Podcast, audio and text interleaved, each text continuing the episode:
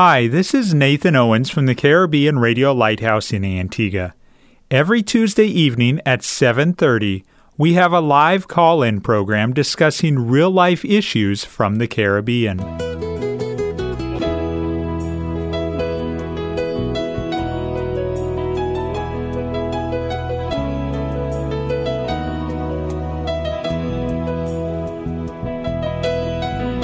Sanctify them through thy truth. Thy word is truth. You're listening to That's Truth, a live call in program with Dr. David Murphy, designed to answer your questions biblically in this confusing culture. Dr. Murphy has over 30 years of counseling and ministry experience here in the Caribbean and is ready to answer your questions according to truth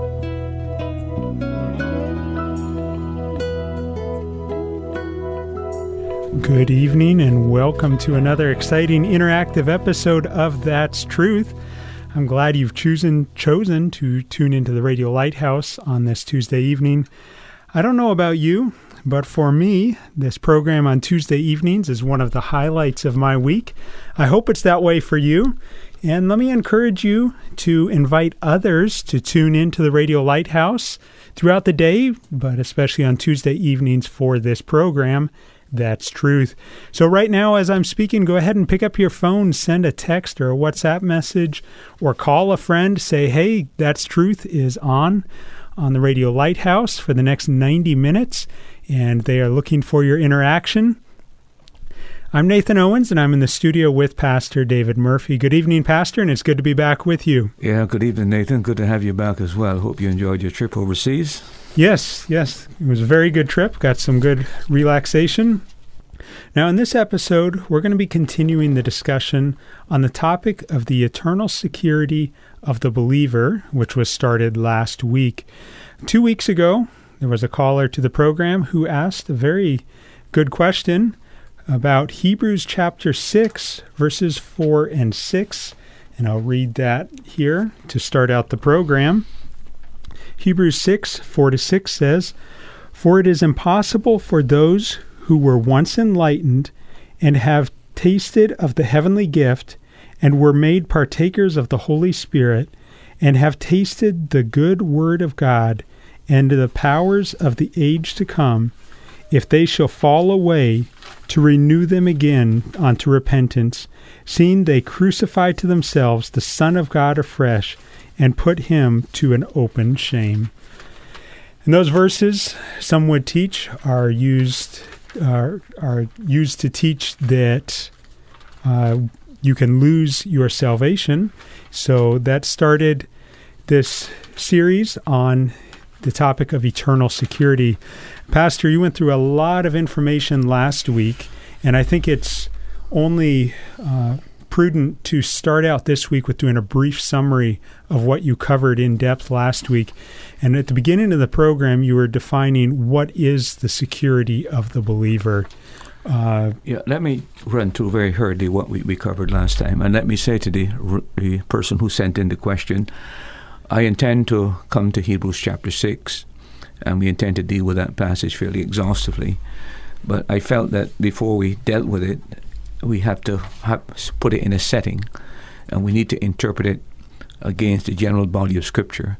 The great danger that people make is they come to one passage of Scripture and are oblivious to the other teachings of Scripture, so that they make that one dot, dot one passage become a central doctrine. When in actual fact, there there may be explanations so that it can harmonize with the Bible. We uh, began, therefore, to uh, mention that we thought there were three things that were important in dealing with the passage of Hebrews chapter 6. Uh, one was that you have to interpret every passage of Scripture against the general tenor of the Scriptures. What does the Bible generally teach? And then you fit whatever scene to um, whatever verse or passage or, or chapter. You always try to fit that within the, the context of the overall teaching of Scripture. Secondly, we told you that it's important to look at the background to the book of Hebrews you cannot interpret Hebrews chapter 6 without knowing what Hebrews, the entire book of Hebrews, is about. And then, thirdly, we had to look at the the um, the immediate context. That is, the verses coming before, the verses coming after, so that we can have a proper exegesis of Hebrews chapter 6. Now, having said that, uh, we then begin to talk about the need uh, for understanding that the Bible doesn't contradict itself. And that is why we're trying to fit Hebrews chapter 6 into the, the general tenet of Scripture. We talked about um, what is eternal security, and we said that eternal security is uh, has to do with a person savingly trusting Christ as Savior. And once he's brought into a redemptive relationship with Christ, God the Father guarantees that his uh, eternal security uh, guarantees him eternal security. In other words, once he's put his faith and trust in Christ and has been justified uh, before God, he has a perfect standing before God, and he can be absolutely sure there's no wrath for him, there's no judgment for him. Uh, judgment is past, wrath is past, and he is eternally secure. And then we made a distinction between such words as preservation, uh, perseverance, uh, security, and assurance. And uh, we, we made it uh, clear that preservation has to do with God preserving the believer. It's somewhat equivalent to eternal security. Uh, perseverance is, is, a word that is normally used by Calvinists and it more talks about the believer enduring. Uh, so there seems to be a personal element there, a human element uh, that the believer will endure. But if you know Calvinist teaching, they believe that it's the power of God that enables the believer to endure. And then um, the matter of assurance. Assurance is not just; it's more than eternal security. Assurance is when you realize it, you realize this truth, and you then live in light of that truth. You begin to enjoy the reality that you're eternally saved before God, so that all your doubts and fears are removed, and you now live what is called the, the abundant life. So we made that that um, that very clear.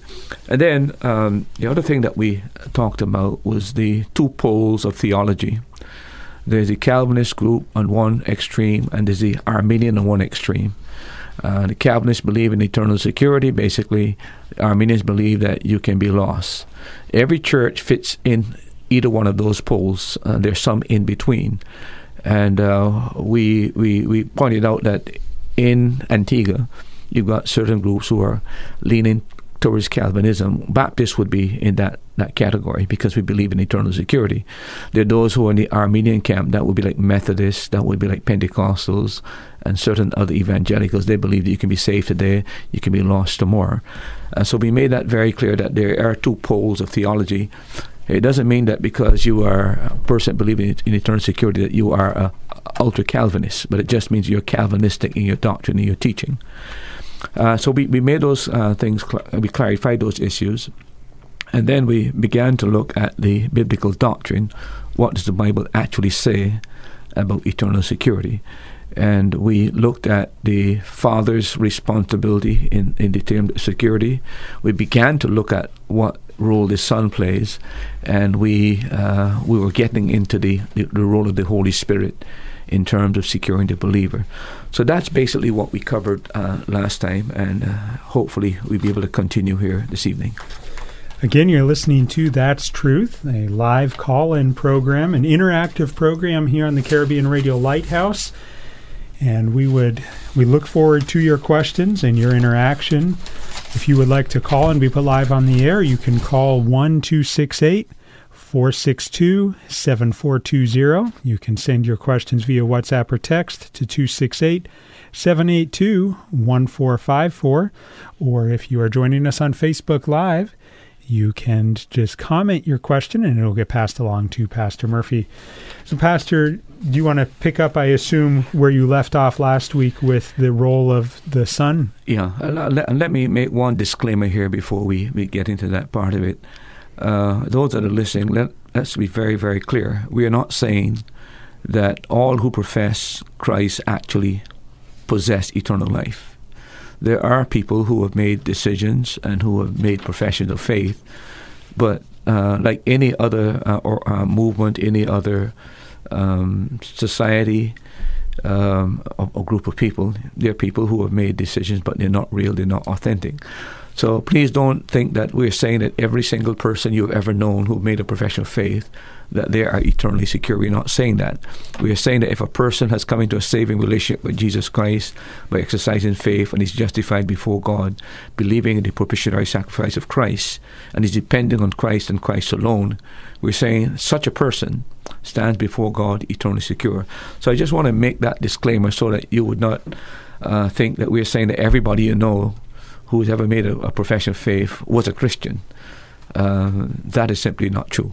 So I hope that disclaimer is uh, is very very clear to those who are listening. I think that's one of the biggest arguments against eternal security that I've ever heard, or the most common is that uh, you're saying, well, people can live how they want, and it doesn't really matter. Yeah, we, we I think we pretty much handled that last time. That yeah. when a person is truly saved, uh, it is not uh, a license for that person because he's saved. Now he can live in sin. As a matter of fact, the Bible is very clear. Christ came to save us from sin. He didn't try to, he didn't come to uh, encourage us to continue in sin. He came to break the power of sin in our lives. So when you have a person who professes uh, faith in Christ, and, and that person lives as though there's no change, there's no transformation. They have no desire to stay away from sin. They want to indulge in sin. They want to practice sin. They want to baby sin and nurse sin. You can be absolutely sure that such a decision was a bogus decision because there's, there's been no transformation, there's no change. This person is not a new creature. And all the profession in the world will never bring that person uh, into a saving relationship. Jesus himself warned that everyone that says, Lord, Lord, uh, will enter the kingdom. So we need to be sure uh, that not everyone that is claimed to be saved is saved, and we must not let what we observe to be the standard to judge what the Bible teaches. Uh, the Bible is a standard, not our experience. Uh, it's high above our experience. Coming back then to uh, where we left off last time, uh, remember we said that the Father um, role is that his purpose must be fulfilled. And he has purpose that whom he saves, um, he will complete a work uh, in that person's life.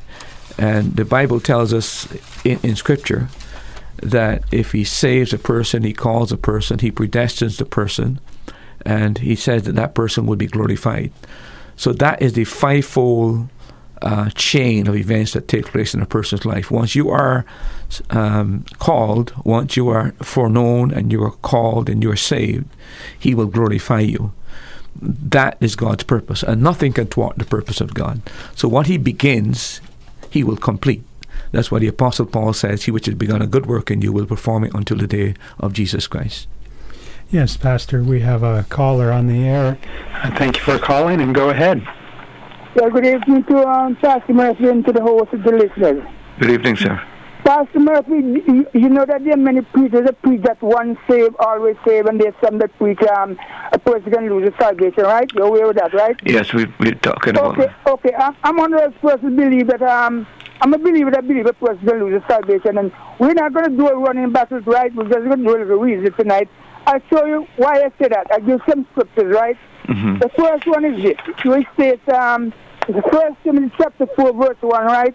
Mm-hmm. Many that shall depart from the faith and deceit is seducing spirit. Yeah. Now, Pastor Murphy, um, a person cannot depart from something if they're not a part of it, okay?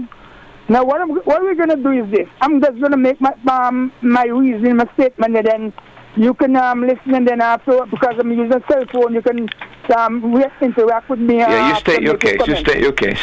Huh? You state your case. I'm listening. Right, okay. That's First Timothy 4 1. Many shall depart from the faith and give heed to the seducing spirit. Mm-hmm. Now, a person cannot depart from something if they're not part of it. You have to be a part of something to depart from it, okay? Then we go to they that endure to the end shall be saved. Mm-hmm. And that's Matthew 10 22. So therefore, it's, a, it's an endurance thing. Therefore, a person can fall away because it says they that endure it to the end. And I believe that means to the end of their lifetime, up to the point of their death. I may be wrong. Now, uh, let me go to the scripture. Now, it says here, um, here what um, the, uh, Psalms, Psalms, David told, Psalm 51, mm-hmm. 11, right? Mm-hmm. Take not thy Holy Spirit from me. Yeah. So therefore, if it is possible, because if it was possible for the Holy Spirit to take for him, there would no need for him to say, take not thy Holy Spirit from me. Uh-huh. Then we go down to Exodus 30, Exodus 32, right? Mm-hmm. Right? I'm listening. Yeah, Exodus 32, 33, and 33. Uh-huh. Where it's, um, blot not my name out of thy holy book. Yeah. So therefore, God can write a person's name because they will God, don't blot my name out of the holy book. Yeah. So it's possible, because with God, all things are possible, for God to blot the name and person's name out of his book. But therefore, it will really mean that the person will have to do something real way out of work because when David committed this sin, right, Mhm. Bathsheba, he was guilty of what they call um, uh, adultery. So under the law, he was supposed to be stoned to death. Dav- David knew he was guilty of being the, uh, to be stoned to death. Yeah. So he told God, "Listen, don't take my name of it. So David know it is possible for him to take the name of this holy book. The Pastor Murphy, I'm, go- I'm one of those persons who believe, right? I believe a person can lose the salvation. When Peter um, was, um, was, when the disciples on the boat, and they, they were sailing, right? Mhm. And Jesus came walking in the water. Peter was sure and secure in the boat. Mhm. But when he saw Jesus walk in the water, he had the faith to walk to say, say Master, is that you? Didn't he come unto thee? And Jesus tell him, okay, come. And he was safe in the boat now. And he stepped out of the boat where he was safe, and he began to walk by faith, going towards Jesus. But when he took off his eyes off Jesus and looked around, he began to sink. Uh-huh. And then he said, Lord, save me. So therefore, he had faith by walking in the water, but fear took over his faith, and he fell away. So therefore, I know by doing that, the person can depart from the faith, and the person can um, just say, okay, you you made a statement last week when you said, um, no man can pluck them out of my hand. Mhm. And I don't, let me see if you can find the scripture there.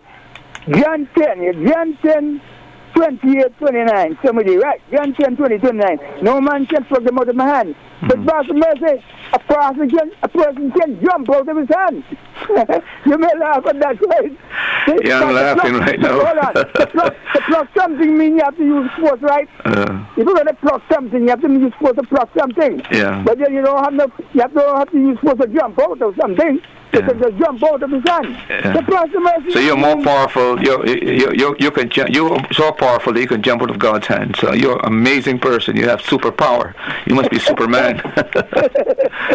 you're omnipotent. He's omnipotent. His his, his power. anyway, anyway, we can we can agree we can agree to disagree, okay? Uh, Because I still believe that um I mean we are we know well none of us, none of us know all can interpret all the scriptures. None of us. We're not yeah, I look. I, I'm going to respond to your your your, your scriptures, Yeah, but but I remember, right? Uh-huh. You cannot depart from something that you're not a part of, okay? Mm-hmm. I agree with you with the part with, with the Hebrews and so on and so on, right? Uh-huh. The Pastor Murphy.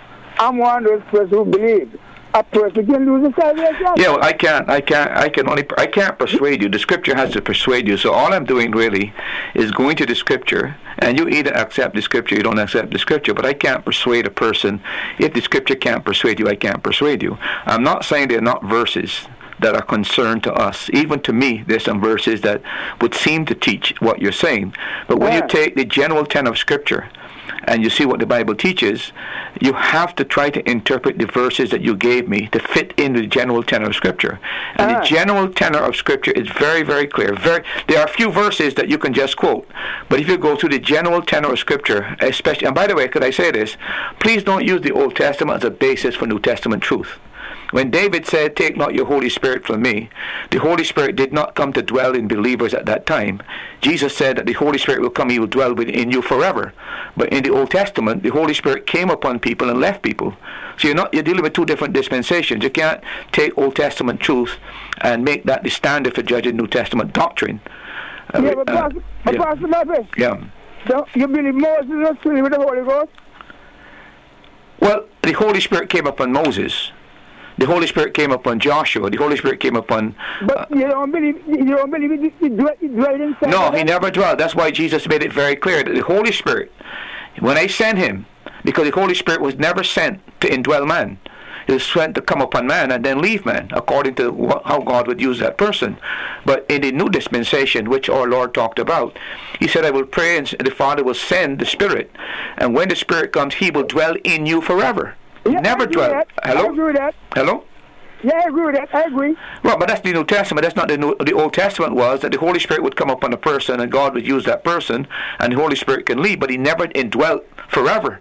He could not have done indwelt forever, by the way, because Christ's sacrifice was never taken care of, and the Holy Spirit could not dwell in a person forever because the person was not yet justified in the sense that his sins were fully forgiven. Okay, I agree with you. Under the law, there was no justification to restore life. Under the I that. Okay, let me ask you question, Pastor Murphy. Yeah. Um, some time ago, a man, a person asked a question that if a person is saved, right, and they commit suicide, right, yeah. if you believe that the person can still um, enter the kingdom of God, and you told them, um, I told him yes. cer- I told him on. yes, You- yeah. You told them under certain circumstances. If the person is genuinely saved and forgiven and justified, yes, he could. He could in an act of insanity, he could commit suicide. You know why I can say that? well, Look at Romans chapter eight. What shall separate us from the love of Christ? And he goes on, should life or death, anything we do in life or in death, nothing can separate us from the love of Christ once we are justified believers. Nothing. Absolutely nothing. And just in case, just in case we think there was something else, he said, and, and no other creature. Nothing. Absolutely nothing. Because, I, I, I agree with that statement. Let me end up now. Yeah. One final question, Pastor Murphy. Pastor Murphy, I've been still at the preachers in my lifetime, plenty, plenty preachers, right? yeah. And I, I'd like to ask you this question. Do you believe that we of African descent, known as black people, are Gentiles? Well, I didn't hear your question. Repeat that again. We, we, we people who are of African descent, right? Uh-huh. They refer to us as black people. Do you believe? Because some preachers say is that we are Gentiles. Are you one of those? Wow. Are you one of those people who believe that we are Gentiles? I'm a Gentile. You're a Gentile. Yeah, you're a Gentile So you too. believe you believe Africans are Gentiles? Well, all, all people who are not Jews are Gentiles. All right, good. Okay, I, I disagree with that. Have a good night. Oh, that's okay. Later on this night we can have a topic on that. No, the only three groups the Bible recognizes you're either uh, a Jew or Gentile or you're part of the church. Those are the three Yeah. categories the Bible recognizes. Uh, So if you're not a Jew, hello? Yeah. I'm gonna hang up now. Tell you what. Um, you see Isaiah chapter three, right? Uh, Isaiah chapter 3. I'd like you to, um, when you get time, Isaiah chapter 3, verse 3 to 16, right? Isaiah what? Three? Isaiah chapter 3, Uh-huh. from verse 3 to 16. Okay, read the whole chapter, right? Okay. You're going to see, wait, not tonight, whenever you get time. What am I going time, what, what right? am I going to see there? You're going to see, speak about the daughters of Zion, right? Uh-huh. It's a prophecy that I believe has not been fulfilled as yet. Isaiah chapter 3, right? Yeah. And it's going to explain to you that the daughters of Zion, so and so and so and so, and so right? Uh-huh. Now you just read it and see which which name, which which uh, what, call it, what nation of people or what type of people, what tribe of people you believe that scripture um is addressed to. The daughters of Zion, right? Okay. The Isaiah chapter three, right? Uh-huh. And you and you look around the world today, Yeah. like the scriptures that's being fulfilled right now, right? Yeah. We're not going to deal with it tonight. You don't Oh. read it, right? Okay. Because okay. I'm one of the persons who believe that we are the original uh, Hebrews of the Bible. I'm one of the on earth, right, that believe black people Uh. are the original Hebrews of the Bible. All you have to do. Yeah. Well, I can't help you. I can't help you wrong about that. I can't help that. That's just your interpretation. But all I will tell you is this: if you check the scriptures and uh, this nonsense talk about man being created and made in Africa, it's a, it's a myth, a biblical myth, uh, not a biblical myth, a human myth. Read the Bible, and you'll know that every every direction, every single direction in the Bible is given in relation to Israel. Where was the Garden of Eden? The garden was east.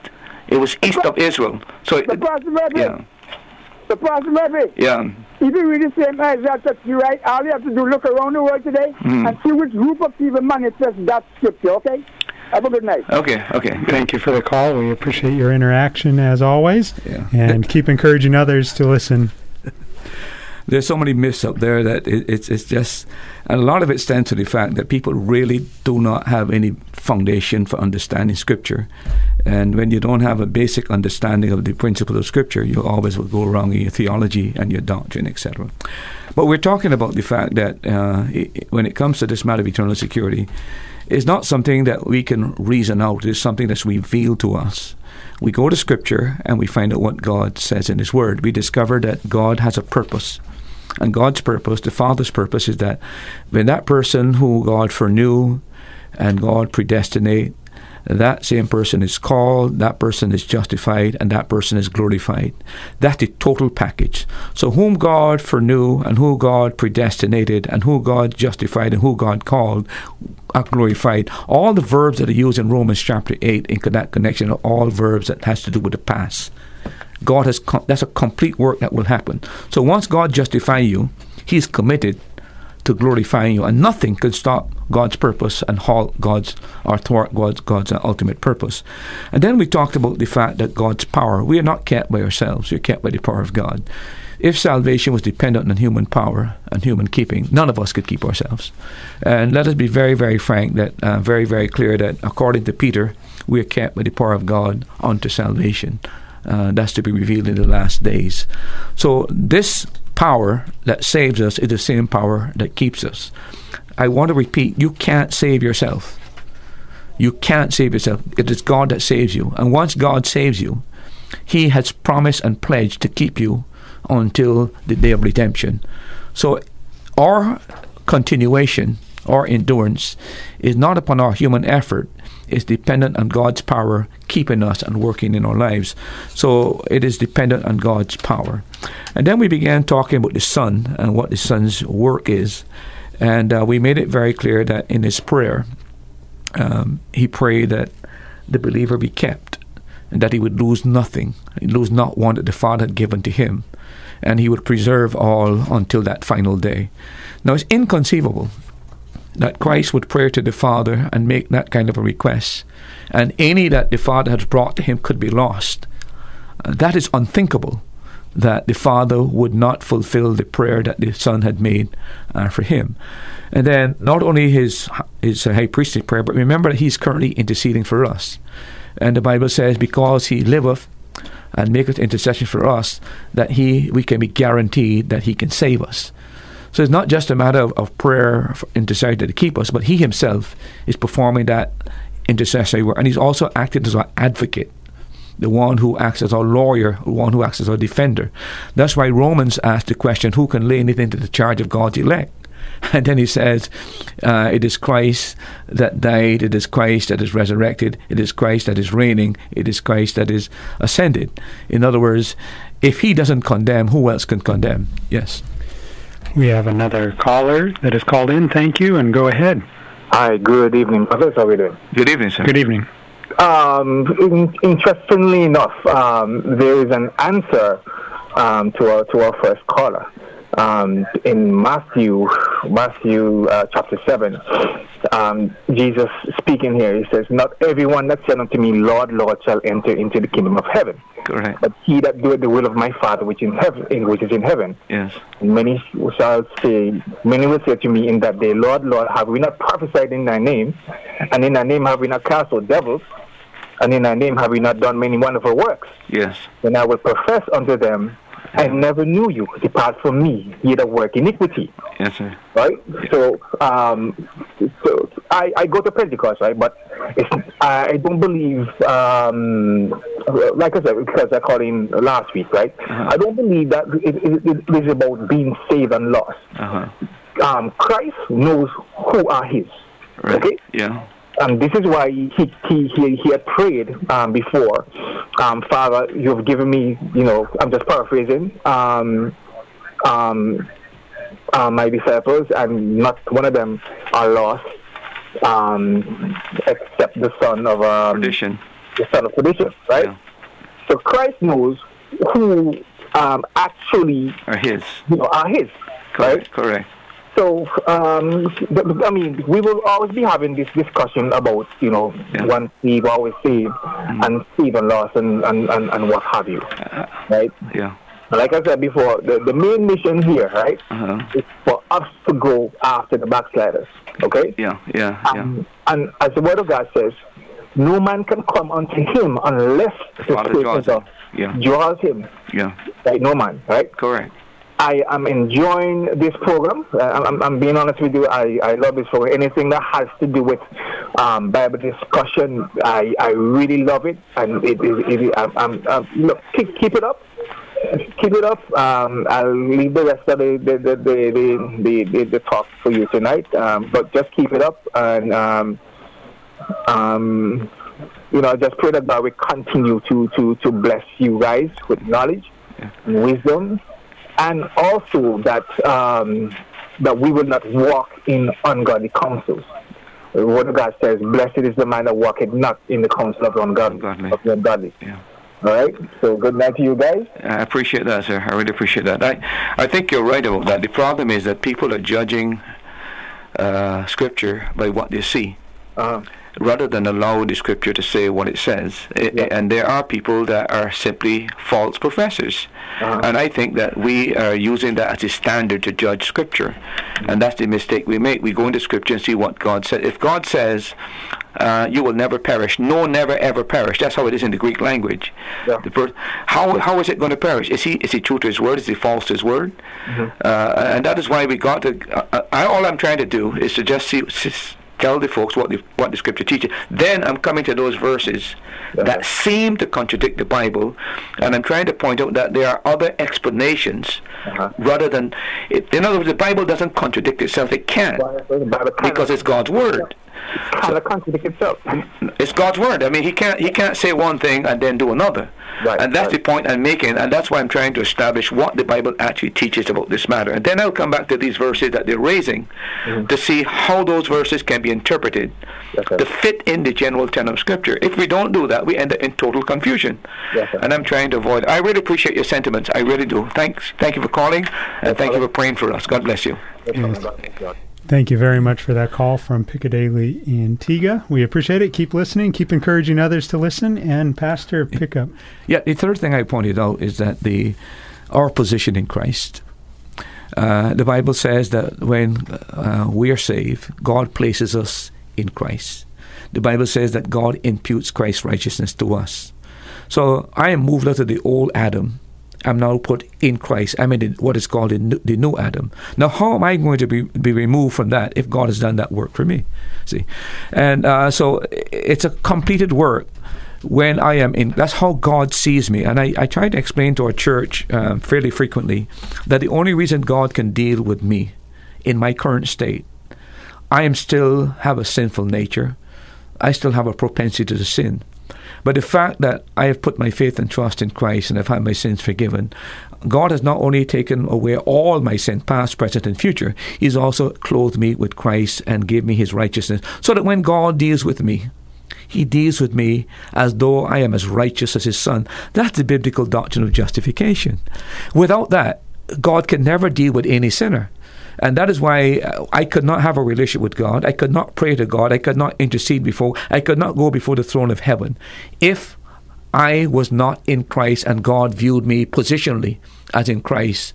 Uh, with having Christ's righteousness, because I can't approach God with my own righteousness. So, the biblical doctrine of justification is the really key to understanding your security. If you're justified by God, you are glorified by God, and you are in Christ. How does a man move himself out of Christ? When God has already done this, it's a work of God has done from eternity. The other thing is that uh, I think is important has to do with the work of the Holy Spirit. And once we begin to understand what the Holy Spirit's work is in our lives, we have a, a third strand that adds to the power of this fact that we are eternally saved. Now, the work of the Holy Spirit, first of all, He regenerates us. Okay, there's a call. Yes, we have another caller, Pastor. Uh, thank you for calling from Bendals Antigua. Go ahead with your question. Hello, good night, Dr. Murphy. Good night, sir. Good night, sir. Um, I'm a Christian. I'm a, I attend the Pentecostal church, but I'm a Baptist by nature. Uh-huh. But I believe in one Savior, we save. I believe in that. Yes, sir. Because the Bible tells in 1 John 5 13, These things have I written unto you, but believe on the name of the Son of God that you may know, You have eternal life. that you may know that you have eternal life. Correct. So how can you be How can you know if you don't have it? in the midst of God Yeah, and then you go to follow? yeah, I don't believe in that. I believe if you can use fellowship with God Yeah. and gain his love with your neighbor, and if you don't want to obey him, either he cut you short, yeah. Correct. but if you definitely accept Christ, you're not just pretending. Yeah, They are false pretenders that saying that I'm saved and then I love and can do what I want. No, if you genuinely accept Christ as a Lord and personal Savior and come to you say, nothing else that I give me, no one is able to pluck them out of my hand. Yes.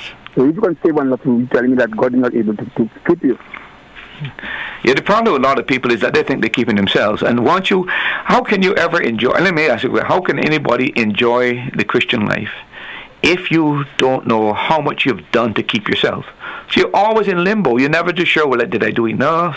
Am I holy enough? Am I righteous enough? You cannot enjoy a, the Christian life with that level of uncertainty. And then when you compare yourself with some other people who are far excellent and growth in the Christian life, and you know your prayer life may not be like their prayer life. They're, they're you know they're really prayer warriors.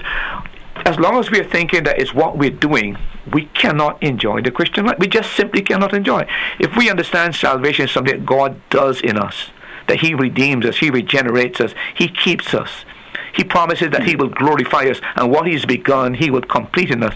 When we got that kind of assurance, because all of us have weaknesses. All of us fail at some time. And if we our joy is dependent on the fact that we remain perfect, I don't know if anybody can enjoy the Christian. You can never have the abundant life. But once we understand that we're justified before God, that we're declared righteous, that we're righteous as Christ. You know, I read this morning that Jesus said the Father loved us as he loved the Son. That's the most amazing statement you could ever read. And it's right there in John. Uh, that the Father loved the believer just like he loved his Son. Uh, uh, and nothing can separate us from the love of God, according to Romans chapter 8. So I, um, I really appreciate what you're saying, and uh, I hope that others come to this kind of knowledge. But I do admit there are some passages of Scripture that seem to teach contrary, and that's why we need to interpret those passages. And there are explanations for those passages that would allow a person to maintain uh, eternal security in, in Christ, and yet be able to put those passages in proper perspective. So that is what we're really trying to do. Establish that what the Bible teaches about eternal security, and then all those passages that people will raise, uh, we will deal with those and show the explanation that helps them to fit in the body of biblical truth without contradicting Scripture.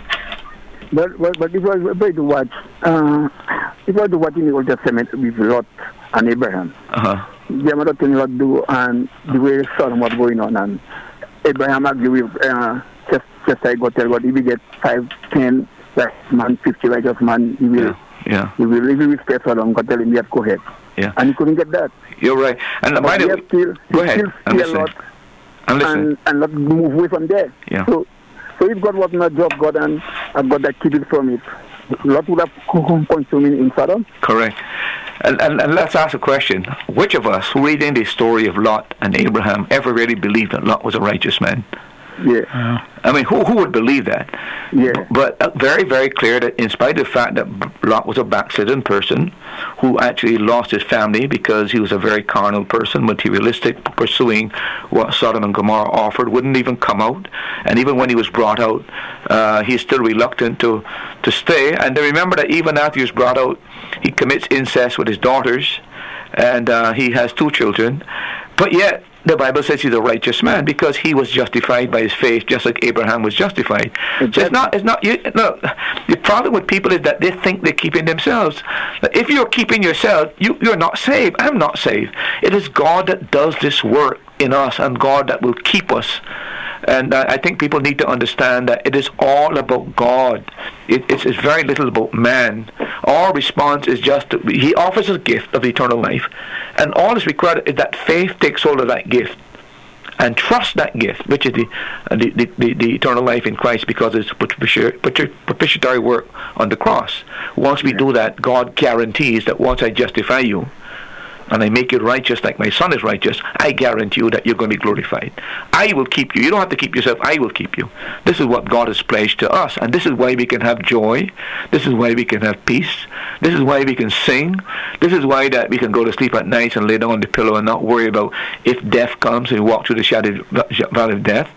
But that can never be as long as I believe that I must keep myself.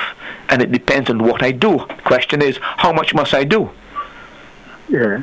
So we end up where we can't enjoy the Christian life and the fruits of the Christian life, which is not what God intended. Oh, okay. I appreciate so much your calling. Yes, thank you. God bless you. And keep on doing the good work. Amen. God bless. I believe God bless you and bless his station. Take Okay. care. Good night. Thank you, sir. Good night. Thank you for the call. Yeah, let's return to the fact that we're talking about the ministry of the Holy Spirit, and we said that He's the one that does the regeneration. Now, regeneration is the implantation of a new nature in the believer. That's why the Bible says that we are new creatures. Um, the book of Ephesians tells us the same power that raised Christ from the dead is the same power that worked in the believer life to brought him to faith. It took tremendous power to transform a person who is dead in trespass and sin to quicken them to make them alive and make them a new creature. That is why when Christ, a person is really, really saved, there must be a change. Nobody can ever be saved if there's not a change. And this is where it is so bogus for people to get online and talk about, I'm a homosexual, I'm a Christian, I'm a lesbian, I'm a Christian. No such creature exists. It doesn't exist. Right? Uh, uh later on, I will probably respond to the question people ask about Judas. I will show you in the Bible, the Bible says Judas was not a believer. I can show, I will show you in the Bible, the Bible that Judas was never cleansed. Uh, I can show you the Bible, the Bible that Judas was a, a, a thief. That was his nature. It was never changed. So you must not use uh, Judas as an example because Judas was never a person. He never believed. Uh, I, I, can show that in the Bible. I can show he was never cleansed, and I can show that he was a thief by nature. His nature was never changed. But that we'll come to that at some other point. The other thing about the Holy Spirit is that the Holy Spirit is supposed to in, indwell the believer. And I mentioned a moment ago, if you look at John chapter 14, verse 16, Christ said that when the Holy Spirit comes, He will indwell you forever. Not partly, not he will take, He will indwell in you forever. This is what happens when a believer is truly saved. When the Holy Spirit takes up residency in a believer, He is there forever. You can't ignore verses of Scripture like that. It even means that the Holy Spirit is in the believer forever, or He's not forever. And Jesus Christ said that in his his uh, his people. When his Spirit comes, He will indwell the believer forever. What was the uh, reference to that? That's John chapter uh, fourteen, verse sixteen. You'll find that He'll abide in you forever. And then uh, the Holy Spirit baptizes the believer into the body of Christ. You find that in 1 Corinthians chapter 12, verse 13. When we put our faith and trust in Christ, we become part of the body of Christ. But that is done through the baptizing work of the Holy Spirit who places the believer in Christ. So we're no part of that body. Christ is the head, we're no part of that body. And the Holy Spirit is responsible for putting us in Christ and making us members of his body. And then the other great truth is that we are sealed by the Holy Spirit. I want to read Rome, uh, Ephesians chapter 4, uh, verse number 30. And listen to what it says. It says, And grieve not the Holy Spirit of God, whereby you are sealed until when? Until the day of redemption. In other words, until Christ comes back and take us to be with Him, where the body is actually redeemed, the Holy Spirit seals us until that day that seal cannot be broken because now God doesn't make mistakes. God knew everything that would happen before. And if God has justified you and redeemed you and called you and predestinated you uh, and, and sealed you and indwelt you, He did this until Christ returns and take you to be with Him.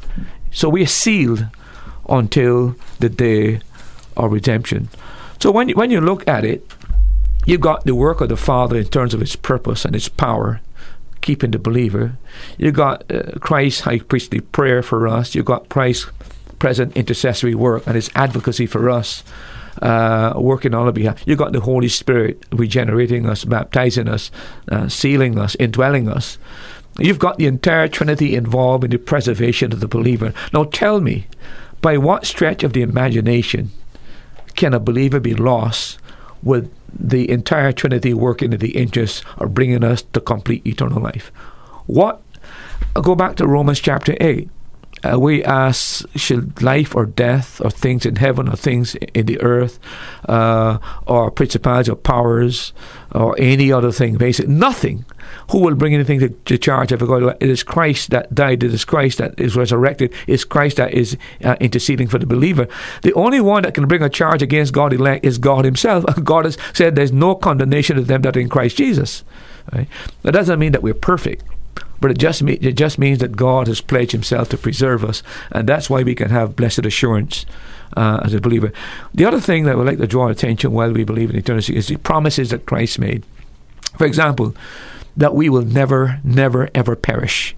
In the Greek language, it's a double negative, is ou mē. which it means we will never ever unto the end of the ages perish. No, that's a promise that's made to them that believe in him, that such a person would never perish. So how then can we perish?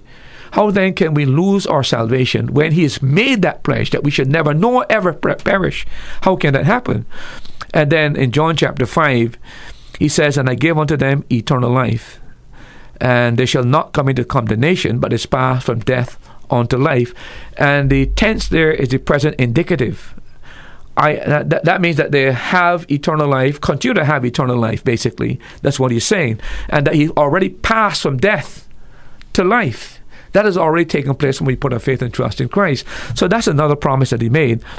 And um, John chapter 10, he says that a sheep would never perish. No, never perish. Right? And then he says, you see, in the Father's hand and in his hands. And um, and the word never perish there means unto the ages or forever, basically. It is uh, in the Greek language. So you've got the promises of God uh, where he pledges these truths. And then if you go to Romans chapter 8, which we've been covering in our church in Romans chapter 5, it tells us that if the believer is justified, moreover, he shall be saved from the wrath of God to come. So if a person is justified before God, uh, Paul says it can be guaranteed there's no wrath for him. And then Paul adds in chapter verse 10 of chapter 5, therefore a believer has been reconciled by the death of Christ's son. He should now be saved by his life. So if his death reconciled a believer with God, his life now, how in the world uh, a person he can be lost. If his death save a person, how can his life not keep that person saved until eternity? That's the point he's making. The death resulted in his conversion, but he says his life guarantees his salvation, and Christ ever liveth.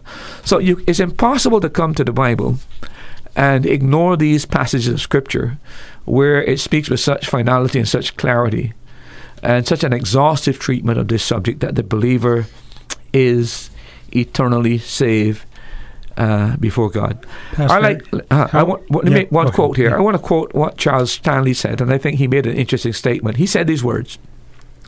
He said, "Can joy and insecurity really coexist?" Hmm. How realistic is it to expect us to rejoice over a relationship that is only as secure as our behavior is consistent? Now, I think that's a marvelous statement. That is so well said that the same thing I've been saying. We cannot enjoy the Christian life as long as we think it is we that are keeping ourselves, and it's dependent on what we do to keep ourselves safe. How do you respond to the person who says, well, there was obviously confusion among those who were writing the New Testament on this topic? Because some verses, you even admitted that some verses are troublesome uh, and maybe diff- have difficult uh, answers. And so, because there was confusion and Jesus didn't, or the Holy Spirit didn't make it super clear, uh, there were multiple uh, approaches recorded in Scripture. How would you respond? I don't, I don't, I don't um, accept that. I think the problem is that the verses have explanations that once you begin to in, uh, believe that the Bible is infallible, that God is not the God of confusion, once you begin to believe that the Bible doesn't contradict itself, when you find an apparent contradiction, there has to be an explanation that uh, helps you to understand how that can fit in with the general tenor of Scripture. And I think all of these verses that were mentioned, uh, for example, the one that was mentioned in Matthew chapter 24, he that endures to the end, if you read that particular passage, you'll see what it's talking about. It's dealing with the tribulation period. I mean, you read it very, very carefully. It's dealing with the tribulation period.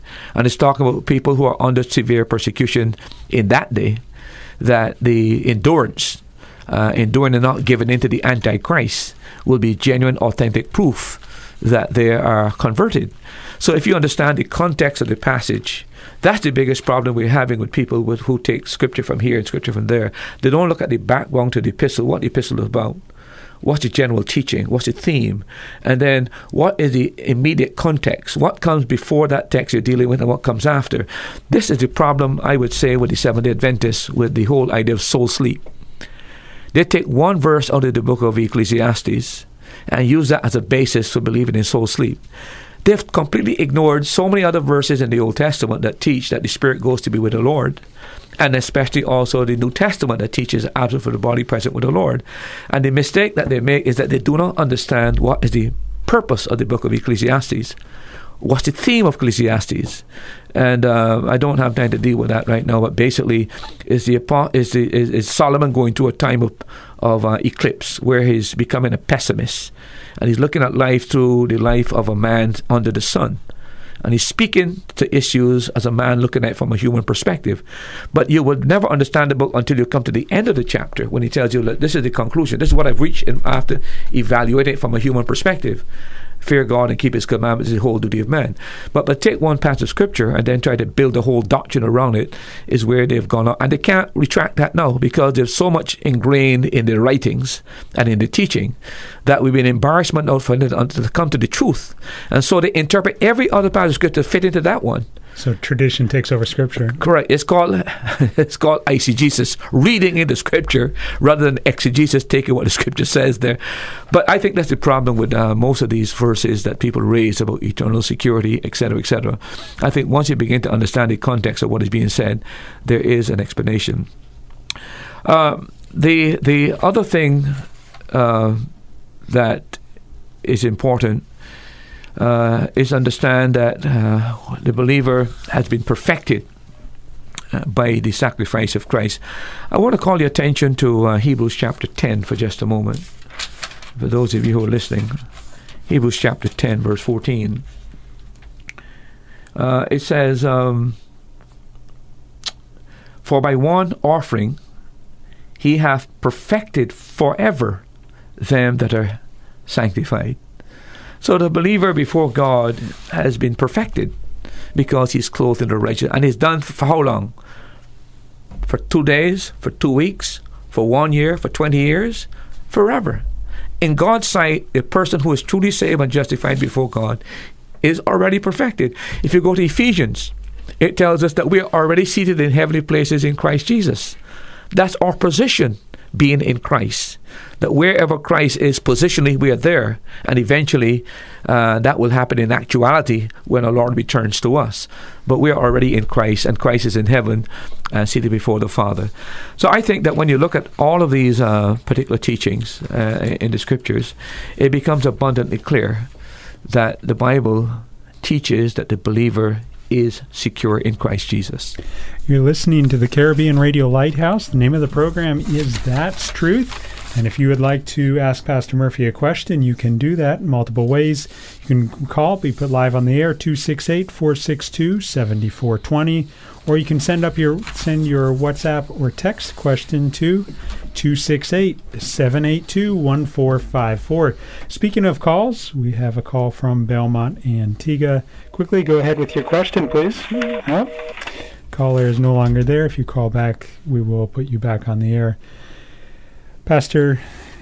Uh, let me. Uh, could I say something else? Yeah. I mentioned Judas a moment because he came in the same night we had that question about Hebrews chapter six. The question was, "What about Judas?" Yeah. Well, what about Judas? I would like to refer the those who might be listening to John chapter six and verse sixty-four for just a moment.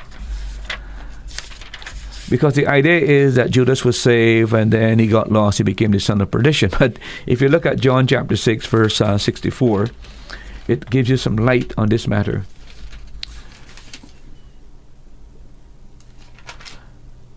Verse 64 reads these words Jesus said, But there are some of you that believe not. For Jesus knew from the beginning who they were that believed not, and who would what? Betray, Betray him. Very clear. He he knew who was a believer, who was not a believer. The context of this, he's talking to his disciples. He's talking to his disciples, and he's talking to those who are following him, and he's saying to them, you know, that he knew uh, he knew who would betray him, who believe, and clearly Judas is one who did not believe. The other passage of scripture I think is interesting is John chapter thirteen, um, verse uh, ten and eleven. Uh, we read there, Jesus said unto them, to him, He that is washed needeth not save to be washed his feet, but is cleansed every whit, and ye are clean, but not all. For he knew who it would betray him. Uh, therefore, he said, "You are not all clean." so clearly, Judas had not experienced the, the washing uh, of forgiveness and pardon. So he's not only not a believer, he's not a person who uh, put faith so that he can be washed and clean and brought in relation with God. And the other verses which I didn't have at this point in time is when it said that he betrayed him, uh, and uh, he was the one that kept the the the uh, the kitty uh, because he was a he was a thief. So that's what Judas was from the beginning to the end. He remained a thief. His nature was not changed. His character was not changed. He was part of the the uh, the disciples, basically, but he's a man who's unchanged. That's the same problem we have in our churches. We have people that are saved. We have people who are not saved. Now, can you identify some? Of course, you can sometimes, but other times you don't know. But it is a, a fearful warning about being part of God's people and not belonging to God's people. And that is why our Lord warned in Matthew chapter 7, it was brought to our attention earlier. Not everyone that says to me, Lord, Lord, Lord. So we must not use a character like Judas to say he was saved and then he got lost. The problem was he never believed, he was never cleansed, he remained a thief, he was never saved, so he could he was always lost, basically. So I hope that uh, that clears up that part about uh, Judas. That's a sobering reality to think that someone was in the presence of Jesus ministering for th- when the disciples were with him for three years, and he, uh, three years of being in the presence of the Son of God, did not accept Christ. It's possible. Uh, listen, I've uh, I've known of a, a deacon who was in the church for a long time, and one Sunday he got up and went on the island and got saved, and told the church that uh, he knew he wasn't saved, but it was his pride. Hmm. Here, the, he was a deacon. Everybody figured he was okay.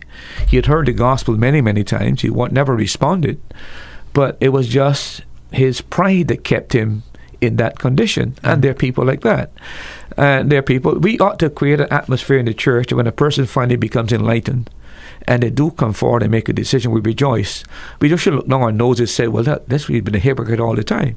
Mm. But the problem is that we are so self righteous that we get so cocky that there may be people in our congregations that would like to make a move, but they've been there for so long. We've identified them as Christian, may even that baptized, got involved in church activity.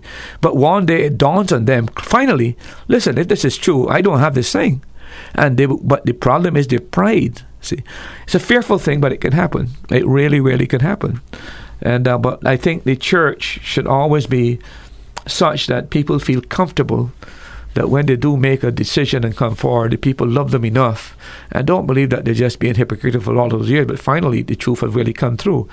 I don't know if we can ever reach that stage because we're always uh, judging people and by our standards, and that doesn't help the situation. So people can sometimes remain in darkness even though uh, they would like to do something about it. You're listening to That's Truth. If you have a question, you can call and be put live on the air 268 462 7420, or you can send your question via WhatsApp or text to 268 782 1454. And the third way you can communicate with us this evening is if you're watching us on Facebook Live. Thank you for those of you who are joining us this evening on Facebook Live. You can comment your question and it will be passed along to Pastor Murphy. Yeah, the, the question that people ask me sometimes is what happens then if it's true that a believer, once he's truly, authentically saved and regenerated, justified, uh, one that is called by God and one predestined uh, to to um, to glorification. Well, how do you explain? How then? What, what happens to the believer when the believer sins? Yeah. Uh, you know, there's some religions that if you make a decision today and you backslide tomorrow, you got to get rebaptized there's a certain group here in Antigua that there are people who belong to that denomination that might have been baptized five and six times because every time you um, come to the Lord or whatever and you fall back, you need to get saved again, you get to be baptized. Well, again, uh, I do not know how anybody can enjoy being part of that ministry. How how do you? So you're keeping yourself and, and then how much it's, it's one of those things that uh, really I try to imagine what it would be to believe that I am it, my salvation dependent on what I do and, and how, how, how good I am. Be discouraging. It'd be really discouraging, right? I mean, if it's dependent upon me, I have no hope. If it's dependent upon me, I don't know what other people. I have no hope, right? Because we sin in thought, word, and deed. The question is, how much do you sin so you lose your salvation? And if we went on in life thinking that way, we will never ever come to the point where we really enjoy um, our position before God. But let me just say to a person when a believer sins, um, and believers do sin. Uh, Peter, we all have know what he did: deny the Lord, uh, practice um, uh, um, with the Apostle Paul in Book of Galatians. Uh, social discrimination, you might call it social bigotry, associate with the Gentiles when the Jews are not there, and when the Jews come down, he separate from the Gentiles. And the Apostle Paul had to withstand Peter to the face and tell him he was wrong. We got the matter of Lot, uh, who the Bible calls righteous, but nothing in Lot's life ever indicates that he was a righteous man. Uh, but we know that believers sin. When a believer sins, um, the fact is that uh, God will somehow speak to that person to bring some kind of conviction in that person's life. Uh, sometimes God will send an individual to confront that person. So it's conviction, it's confrontation. Not some some way God will get to that person's attention. If that person doesn't respond to God's convicting power of the Holy Spirit or confrontation with a, a believer, uh, uh, God will put His chastening hand upon that person. That's where the book of Hebrews, chapter twelve really deals very exhaustively with this matter. Hebrews chapter 12, verse 5, verse 7, verse 8, and verse 11, it talks about divine chastening.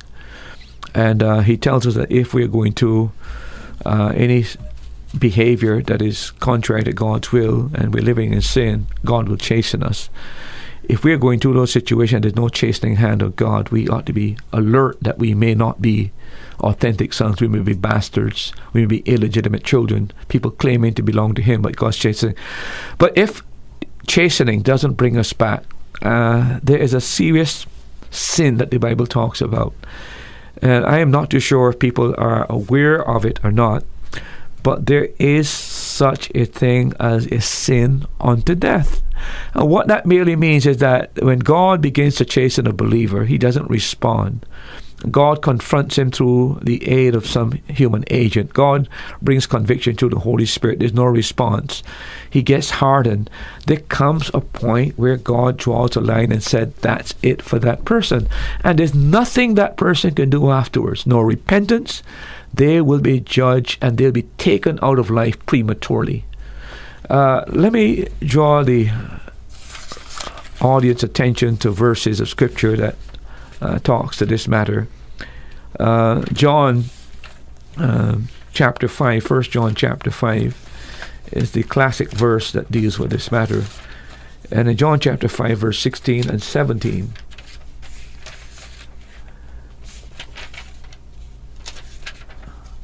uh, it reads, and if a man see his brother sin a sin which is not unto death, he shall ask, and he shall give him life for them that sin not unto death.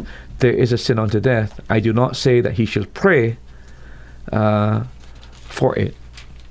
So there is a time in a person's life when you to the point where there is no redemptive feature that you can do or act you can do that God has drawn the line and said, listen, you've gone far enough. I'm going to take you out prematurely. By the way, we got other illustrations of this in the Bible. If you look at um, uh, Corinthians uh, chapter 3, 1 Corinthians chapter 3, I'm looking at it here, uh, try to find it quickly. And verse 16, uh, I'm sorry, that's, that's the wrong passage. Um, there is in um, Corinthians chapter 6 where it says if a man destroys the temple of God, God will destroy that person. And that has to do with the chapter 6, has to do with the, the matter of fornication, a uh, person defiling the temple of God. And it says that the body is the temple of the Holy Spirit and warns the person that if we engage in sexual activity, we join to an harlot, we join the harlot to the Lord because we are indwelt by the Holy Spirit. And he warns that if we practice that kind of moral corruption, God will destroy that person. That's like a, a Christian who goes out and uh, is living an immoral life and gets some kind of a disease, some kind of what AIDS or herpes or uh, chancroid or, or some other form of uh, these 26 STDs that are out there. Uh, God can cut you off early. It doesn't mean that you're lost. That's not that's not what it's teaching. But there's a sin unto death that you can be prematurely removed because of your sin. And then in Corinthians chapter 11, when believers were abusing the Lord's Supper, again, that's a, that's a sin unto death. It says that some of you are weak, some of you are sickly, and he says some of you are asleep. Doesn't mean that they're sleeping in the bed. It means that God has removed them uh, prematurely. So there is a sin unto death, and, and, and it's something to be fearful about. We cannot sin with impunity as believers there are temporal consequences for believers while they engage in activities that are contrary to God's will. And to persist as a, in a believer, and uh, for a believer to persist in sin in his life, it can lead to what is called a sin unto death, where God says, That's as far as you will go. I will give you no more time. And no matter what repentance you offer me, I, you've crossed the line. I'm going to remove you prematurely. Now, I think that's where the writer of Hebrews, chapter 6, that's what he's talking about. And uh, I want to come to Hebrews chapter 6 uh, shortly. And uh, I want to deal with that at this point in time because I promised the, the, the, the, person who brought in the question that we'll deal with Hebrews chapter 6. And I do want to deal with that. Real quick question. This is just a yes or no. Is the unpardonable sin the same as the sin unto death? No, the unpardonable okay. sin is something different. The unpardonable sin is where you attribute the works of Christ to the Holy Spirit. And here's God working in mighty power. And by the way, the unpardonable sin is that you're aware that this is the power of God, but yet you attribute it to the devil. That was in the case where our Lord was um, performing miracles and casting out demons, and the Pharisees, rather than accept that he was actually them using God's power, now to accept that he was using the power of God was to accept that he's the Messiah. But they're so bent on their theology that this could not be the Messiah, this is a deceiver.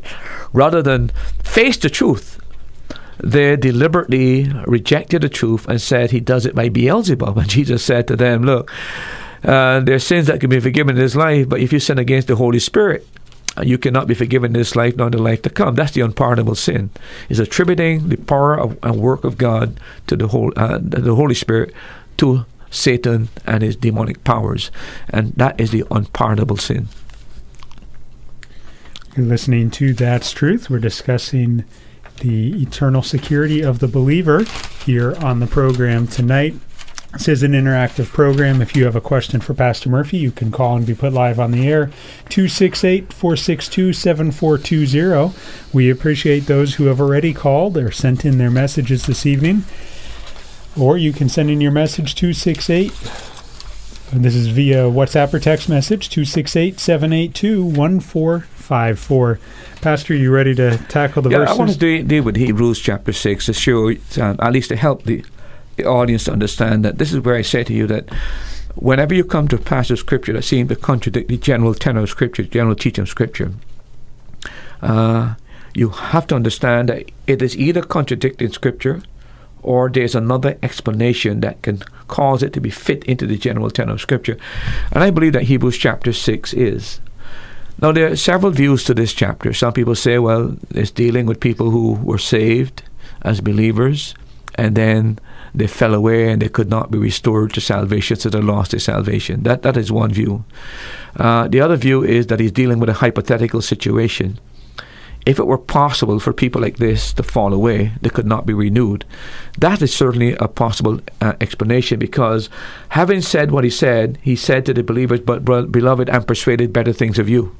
In verse number uh, verse number nine.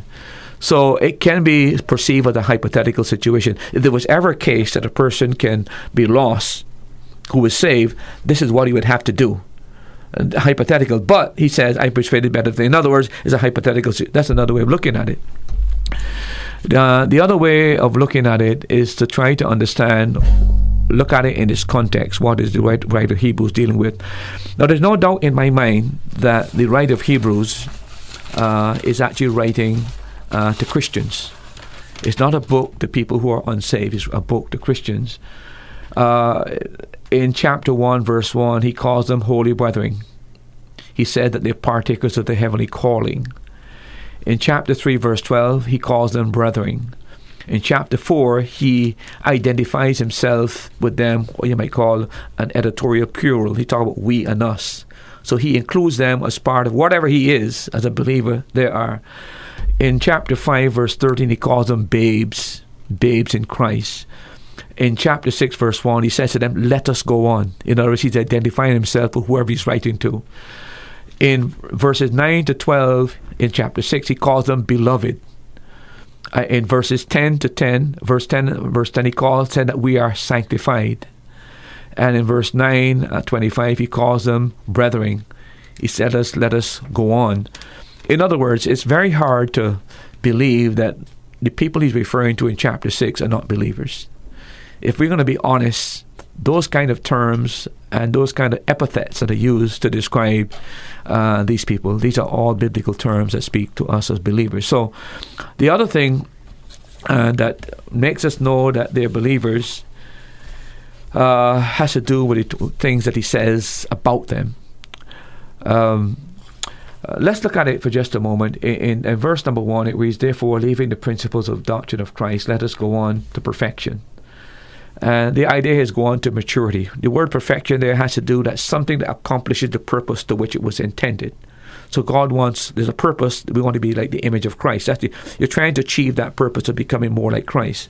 It has nothing to do with sinlessness. Okay, let us go on to perfection, not laying again the foundation of repentance from dead works and of faith towards God, of the doctrines of the baptisms, and of laying on of hands and of the resurrection of the dead and eternal judgment. This we will do if God permit. So what he's talking about is the matter that they need to go on to maturity, leave the basic elementary doctrines, and now go on to maturity. If you read the previous chapter, uh, chapter number five, uh, he said in verse number 12, For when the time you ought to be teachers, you have need that one teach you again, which be the first principles of the oracles of God, and become such as need milk and not of strong meat. For everyone that useth milk is unskilful in the word of righteousness, for he's a babe. But strong meat belongeth to them that are full age, even those who by reason of use have the senses exercised to discern both good and evil. So in the context, he's dealing here with believers who need to go on to maturity right? And he's telling them, let's leave the elementary doctrines that I've that we've already talked about. And he talked about these six doctrines: the doctrine of repentance from dead works, uh, which has to do with the pre-converted days and the kind of works that had no benefit and would re- receive no rewards, but these are works that are stem from the flesh uh, that would not lead to any life. And he talked about faith towards God, and this has to do with uh, the idea of leaving unbelief and putting your faith and trust in God. And then the teachings about baptism. So the word there, baptism, by the way, is an interesting word. The word is baptisma, and it has to do with ablutions. And uh, it's not the normal word that would use for baptism. Uh, baptism is the word baptismos. Interesting. Every time that word baptism is used, and it's used two other times, by the way, uh, it's used in chapter 9, verse 10, and Mark chapter 5, 7, verse 4. It has to do with Jewish washings. Remember, he's writing the book of Hebrews. It's written to Jewish Christians. And part of the teaching, he has to explain to them how Christian baptism different from the different ablutions that Israel would practice, the Jews would practice. So they've already been through that process of explaining to them uh, about repentance, faith towards God, and what they call these washings, how that differ from Christian washing. And then the uh, idea of teaching laying on of hands. Uh, how does that differ from the Old Testament to the New Testament? Uh, remember in the Old Testament, they put hands to identify with the sacrifice. In the New Testament, we find the laying on of hands to separate somebody to service. So he's clarifying those basic teachings about that. And then about uh, the resurrection for the dead. The Old Testament did teach the resurrection from the dead. You find it in Daniel chapter 2, Isaiah chapter 26. Uh, but now they're given greater clarity about what that means. Uh, and then eternal judgment. And again, the Old Testament talk about judgment to come. So these are like a catechism that the people who came into faith were taught these basic principles. And now he wants them to move on from here. And he wants to teach us some deepest, deeper stuff. The deeper stuff he wants to teach them, by the way, has to do with the priesthood of Christ uh, are different from the Aaronic priesthood, having to do with the Melchizedek priesthood, which he will explain in the chapter to come. Uh, but they are, don't seem to be ready for that deeper truth. And he's pleading with them to move on. Now, the other thing that he says about uh, these people, um, if they do not go on uh, and mature, there's a danger of relapsing back into Judaism. That's the whole the whole purpose of the book of Hebrews is to uh, discourage these uh, Hebrew Christians who had come to faith in Jesus Christ. They were now going on quite well in the Christian life, but they were not a stalemate where they were facing persecution. Chapter 10, they'd lost their property. They were facing all kinds of social pressure from their peers. And they're now tempted to go back to all the religious trappings of Judaism. Uh, and it's really an appeal to them. Why should I be persecuted? Could I not return to Judaism after the Judaism is past, after the person I return back to the Christian faith? So he's saying to them, no, no, no you, you can't relapse. And then he use, um, he tells them here that if this were to happen, he says, For if it is possible for those who were once enlightened and had tasted of the heavenly gift and were made partakers of the Holy Ghost, and have tasted the good word of God and the powers of the world to come, if they fall away to renew them again unto repentance, seeing they have crucified to themselves the Son of God afresh and put him to an open shame. Now, uh, again, the people he's talking to here are not people that are hypocrites.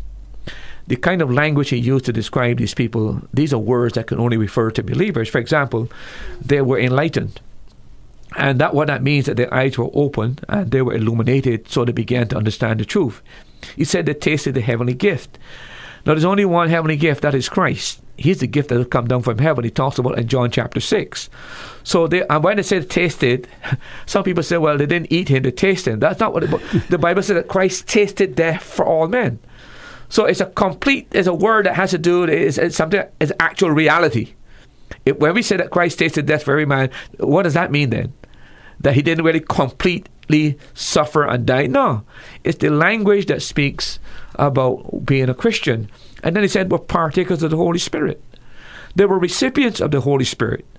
Uh, you can't interpret that to mean anything else. And then they tasted the good word of goodness of the word of God. That is, they were enjoying the ministry of the word. They began to appropriate the word. They were following the word. They were vitally related to God in respect to the word. They were growing, but then they became stymied. And then he said they felt the power of the age to come. These people witnessed the mighty works of God by signs and wonders and saw the miraculous work of God uh, in their own lives. So these terms that are used, these five terms, can only relate to a person who is a Christian. But then there comes a warning that if such a person uh, who has been enlightened and tasted of the heavenly gift and been a partaker of the Holy Spirit and tasted the goodness of the Word of God and felt the power of the age to come, if such a person shall fall away, to renew them again uh, to repentance. Fall away from what? Right? Again, go back to Hebrews chapter 5, Hebrews chapter 6. He's warning them about unbelief. And he's talking about faith in contrast to belief falling away from the faith life and going back into a state of unbelief, falling away from following Christ by faith or going back into Judaism. That's what he's talking about here. And he's saying to them that if this were to happen, uh, it would not be possible to renew them to repentance. Two things come here, comes to mind. When was this book written? Okay, this book was written about 65 AD. The temple and Judaism was going to be destroyed in 70 AD. Uh. If they go back into Judaism, they're not going to have a chance to repent at all. They are going to suffer the same calamity that these other Jews followed. So he's warning, this is like the sin unto death. You come to a point where God says, if you go beyond this point, I'm going to cut you off. These people are going to be cut off. And they're going to be cut off. This was written in 60, 65 AD. The Jewish rebellion started in 66 AD. And it was that rebellion that culminated in the Romans coming in 70 AD and destroying the entire nation of Israel, carrying the nation into captivity, destroying the temple. And those people that were carried into captivity 70 never returned until 1845. the descendants of those people. So this is talking about a temporal wrath and temporal judgment. If you go this direction, and you don't continue in in in, uh, in maturing in your faith, and you fall back into immaturity, and you fall back into going into Judaism, you're going to be destroyed with all these Jews. Because you remember in Matthew chapter 24, our Lord warned that not one stone of the temple will be met. Those that had rejected him, he told that the temple would be destroyed, the whole Jewish nation would be destroyed. Now, if they go back and lapse back into this thing, this is exactly what will happen to them. They're not going to have an opportunity to repent because they're going to suffer the temporal consequences just as the Jews did in 70 AD. When uh, I'm told, by the way, that the believers started leaving Jerusalem around 65 AD and just before, after James, the brother of John, was killed. Because the Lord had warned that Jerusalem would be destroyed in Matthew chapter 24. They knew that day was coming. 70 AD. They didn't know exactly what time, but they know the Romans would destroy it because the Lord said that that is what will happen. So when you come to pass, it's an explanation for this. This is either the sinner unto death, where God has drawn a line, or that this is the temporal consequences of suffering. Uh, if you go back into Judaism, this is what will happen to you. You're not going to have a time to repent and restore yourself to this kind of maturity. If you read chapter 5, it has to do with going on to maturity, a life of faith and maturity. But these believers, if they're going to fall away back into Judaism, they're leaving the life of faith and going into unbelief. And God is going to punish them and they'll be no, given no room to repentance because they're not going to have enough time to do that. That is how I would interpret this chapter to fit into the biblical teaching about the believer being eternal, eternally secure. So we're talking about temporal punishment in this passage that you fall away, you're going to suffer the consequences. You're not going to have a time to be restored. This has nothing to do with eternal damnation. And the reason why it cannot refer to eternal damnation because the Bible tells me in Christ, the believer, the sheep of Christ, will never perish, no, never, ever perish.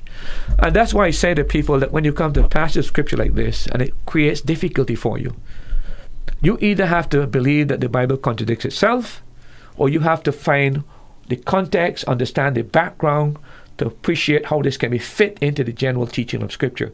And then once you begin to see that, uh, it becomes abundantly clear that we are still secure. We're not going to be saved. We're not going to be lost. As we've been discussing different cults and different religions, you've been referencing the fact that there's a spiritual battle, which is clearly taught in Scripture, where there's God's forces and there's the forces of evil that are fighting against Him. Do you believe that Satan has pushed or promoted or encouraged this lack of teaching and clarity of teaching on eternal security in order to make Christians less confident, less effective, and thus less of a, a weapon in God's hands? Look, or is that over as long as- spiritualizing things? No, I just think as long as there's a biblical truth that is either being ignored or being twisted or distorted, the enemy is always behind it. Uh, remember that uh, the word is the sword of the spirit. The only instrument God has to work in the believer's life is through the Holy Spirit using the word. So uh, if Satan can keep us in a state where we are in doubt, number one, we can't enjoy the abundant life. We can't portray to the world the abundant life because what happened? We, and by the way, if we're not portraying that, we're not good at, at, at, at advertisements for, for the Lord. So people are not attracted to the Christian faith. So you can see that if you can rob the believer of his joy, and we work in the office, we're in the playing field, we're in our homes, we're in the marketplace, we don't display this abundant joy that we should have.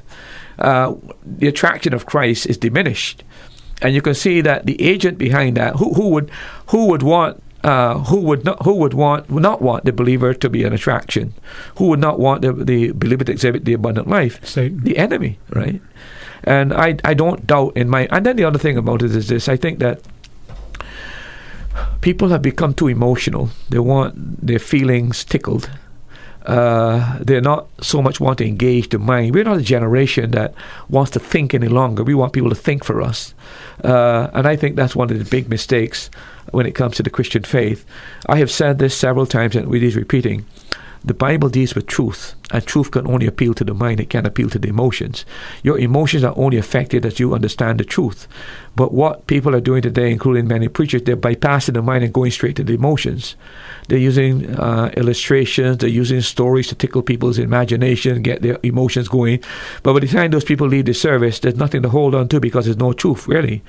And I think that's the age in which we're in. The Bible talks about that, that the day will come when people will not uh, hold to the truth and want the truth, but will heap to themselves teachers having itching ears. See, and I think that's where we are today. And the f- sad fact is, is that the pastors are accommodating that and giving the people exactly what they want.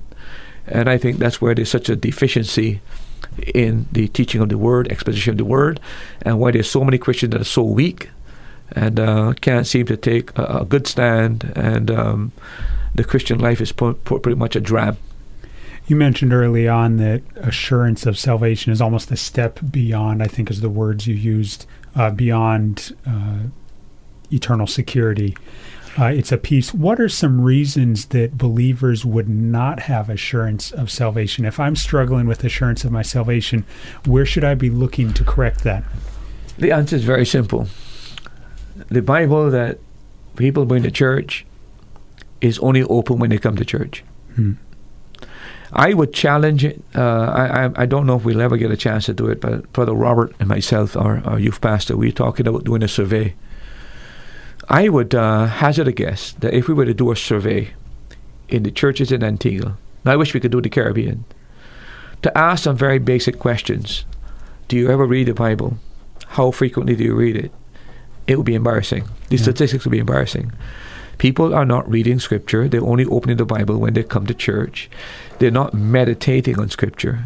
They're not finding out things for themselves. The other thing is that people are not reading. They're not reading good, solid books. When I was a little boy and I first got saved, uh, the Daily Bread, Richard DeHaan's books, uh, I, I, they, I, they, those couldn't be given to me f- fast enough. Those are the things I cut my teeth on, as it were. But that developed the habit of wanting to read. So I want to find out and find out and find out. The other thing is, of course, that people are not memorizing scripture. Um, that's a loss back again. And the the the uh, the other other thing, of course, is that the pulpit doesn't preach on these things. Um, they do a lot of emotional stuff and uh, try to talk about what are people's current needs, etc., etc. Need-oriented preaching, uh, and not only that as well. I think because they don't have a personal life with God, and often it has to do with the lifestyle that they're living. They feel guilty because they know what they're doing is wrong, and they haven't gotten victory over the besetting sin. And because they promised God today, I will not do that again, and tomorrow they do it because they don't have any power, they reach a point where uh, they don't have any confidence in the Christian faith any longer because they don't know any victory. And that in itself leads to them to have a lack of security. Uh, First John three nine talks about a believer coming to a point where they uh, perfection or they no longer sin. Is that what that verse is talking about? First John 3 9 uh, says, Whoever is born of God does not commit sin, Yes. for the seed remaineth in him, and he cannot sin because he is born of God. Again, uh, what this is really teaching that he that is born of God does not continuously practice sin or habitually practice sin. For he that is born of God, uh, he says, has a seed that is a new nature uh, within, him, within him, and he cannot be practicing sin because he's born of God. That is so important, and that is why uh, we got to understand that a habitual life of sin is inconsonant with being a born again believer. And because the believers change and transform, we cannot be in the habit of practicing sin because the seed of God is within us, the nature is within us. And once we are practicing sin, we'll always feel guilty. Therefore, we can never have the joy of knowing that we're saved eternally. Pastor, thank you very much for the very clear explanation tonight on Hebrews chapter 6 and on the doctrine of eternal security of the believer. Thank you for joining us on the program. Thank you for your interaction, and we look forward to having you join us again next week for another exciting, practical, and interactive program. Have a great night. Thank you for joining us for today's program. We pray that the Holy Spirit uses the truths shared from God's Word to strengthen your faith. Now you've heard it. That's truth.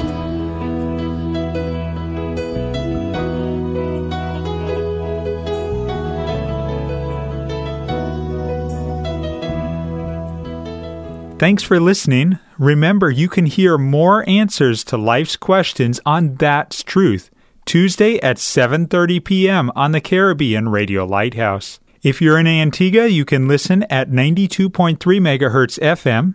If you're in the Caribbean, you can listen at 1160 kilohertz AM or listen online at www.radiolighthouse.org from anywhere in the world or you can subscribe to this podcast. Looking forward to having you join us next time.